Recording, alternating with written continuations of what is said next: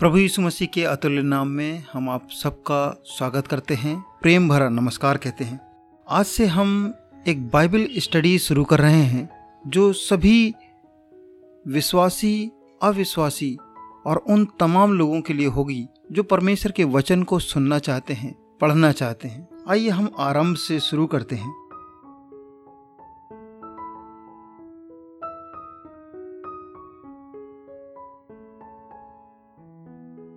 पवित्र शास्त्र जो परमेश्वर का वचन है, बाइबल हमें सिखाती है एक ऐसे परमेश्वर के बारे में जिसने सब कुछ को उत्पन्न किया, प्रारंभ किया। बाइबल पहला अध्याय, उसकी पहली आयत इस प्रकार से कहती है, आदि में परमेश्वर ने आकाश और पृथ्वी की सृष्टि की। क्या आप जानते हैं, मिट्टी के बर्तन जैसे घड़ा आदि कौन बनाता है? लकड़ी की चीज़ों को जैसे हल, खटिया, ये कौन बनाता है? क्या आप हमें बता सकते हैं कि मिट्टी, लकड़ी, पुरुष, स्त्री किसने बनाया है? अब सुनिए, मैं आपको बताता हूँ। परमेश्वर ने पृथ्वी, पुरुष और स्त्री की सृष्टि कैसे की? बाइबल हमें बताती है उत्पत्ति एक अध्याय में, पृथ्वी बेडौल और सुनसान पड़ी थी, गहरे जल के ऊपर अंधियारा था, तथा परमेश्वर का आत्मा जल के ऊपर मंडराता था। तब परमेश्वर ने कहा, उजियाला हो तो उजियाला हो गया। और परमेश्वर ने उजियाले को देखा कि अच्छा है, और परमेश्वर ने उजियाले को अंधियारे से अलग किया। यहाँ पर लिखा है कि परमेश्वर का आत्मा जल के ऊपर, गहरे जल के ऊपर मंडरा रहा था। परमेश्वर कुछ सृजन करना चाह रहा था। जिस प्रकार से अंडे के ऊपर जब मुर्गी बैठती है, तभी उसमें से चूजा निकलता है, एक जीव निकलता है, एक जीवन प्रकट होता है। उसी रीति से परमेश्वर इस पूरी पृथ्वी के ऊपर मंडरा रहा था। परमेश्वर कुछ बनाना चाह रहा था। इस जल को, आकाश को, पृथ्वी को, सब कुछ को भी परमेश्वर ने बनाया है। वो ही आदि है, वो ही अनंत है। सबसे पहले परमेश्वर ही था और सबसे अंत में परमेश्वर ही रहेगा। प्रारंभ में परमेश्वर ने जब सब कुछ को बनाना शुरू किया, उसने पृथ्वी को बनाया, पानी को बनाया उसके ऊपर उसका आत्मा मंडराता था। वो ढूंढ रहा था, वो अपना घर बनाना चाह रहा था। और उसने कहा, और बाइबल बताती है कि पहले अध्याय के तीन वचन से बीस बीस वचन तक हम लोग यदि पढ़ें तो वहाँ पर लिखा हुआ है कि परमेश्वर ने कहा और हो गया। प्रभु ने सब कुछ क्रमशः बनाया। एक एक करके परमेश्वर ने आदेश दिया और सब कुछ बनता चला गया।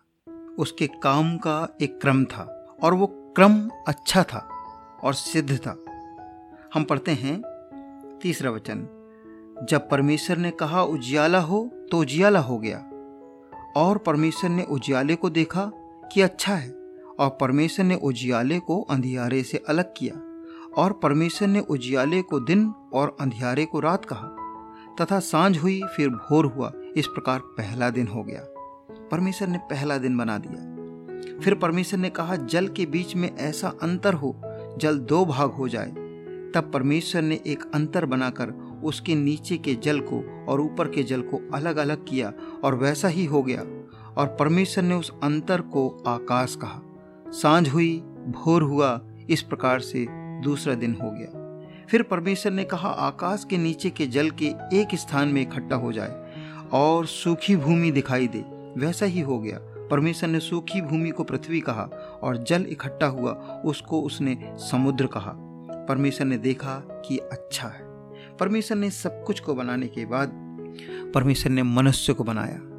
परमेश्वर ने मनुष्य को केवल अपनी वाणी से नहीं, अपने शब्दों से नहीं, परंतु परमेश्वर ने अपने हाथ से बनाया।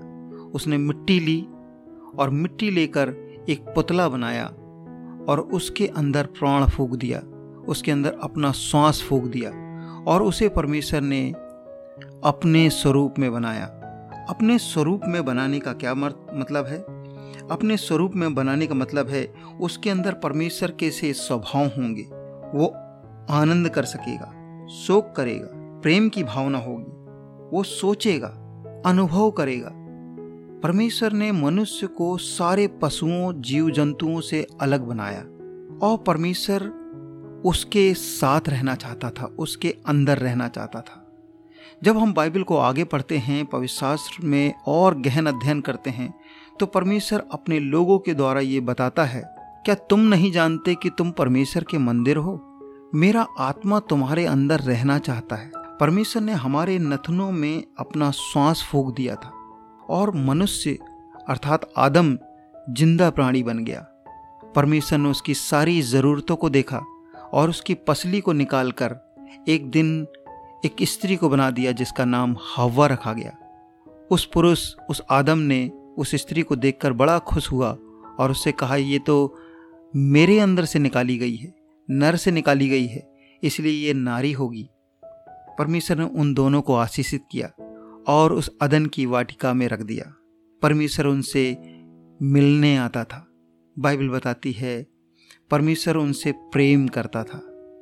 वह सुबह और शाम, दिन के ठंडे समय में उनसे मिलने आता था। क्यों परमेश्वर ने मानव जाति की सृष्टि की?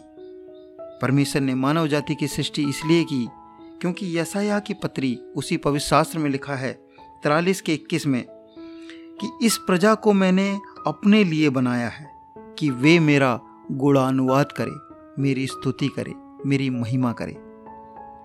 तो परमेश्वर ने सब कुछ को, सब कुछ को उसकी महिमा के लिए बनाया और परमेश्वर ने मनुष्य को अपना गुणानुवाद करने के लिए बनाया।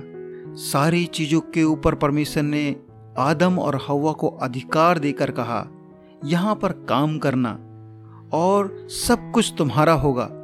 तुम यहाँ रहना और मेरा गुणानुवाद करना। परमेश्वर ने मनुष्य के लिए सारा इंतज़ाम किया। परमेश्वर आत्मिक रीति से मनुष्य के अंदर रहना चाहता था।